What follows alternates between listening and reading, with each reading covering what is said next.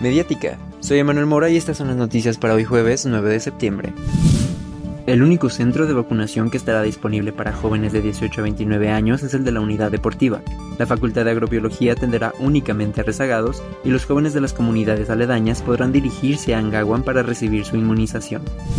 El 20 de septiembre podrían retornar a las aulas todos los niveles educativos en Michoacán, ello tras concluir la mayoría de la vacunación en primeras dosis del grupo etario de 18 a 29 años de edad, así lo dio a conocer el Comité Estatal de Seguridad Sanitaria.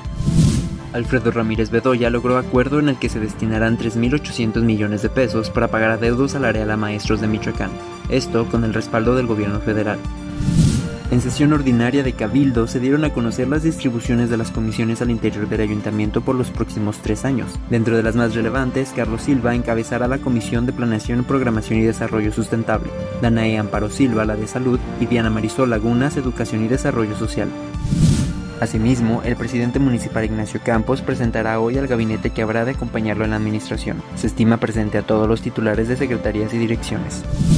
En el clima se esperan tormentas con una temperatura máxima de 23 y una mínima de 13 grados centígrados.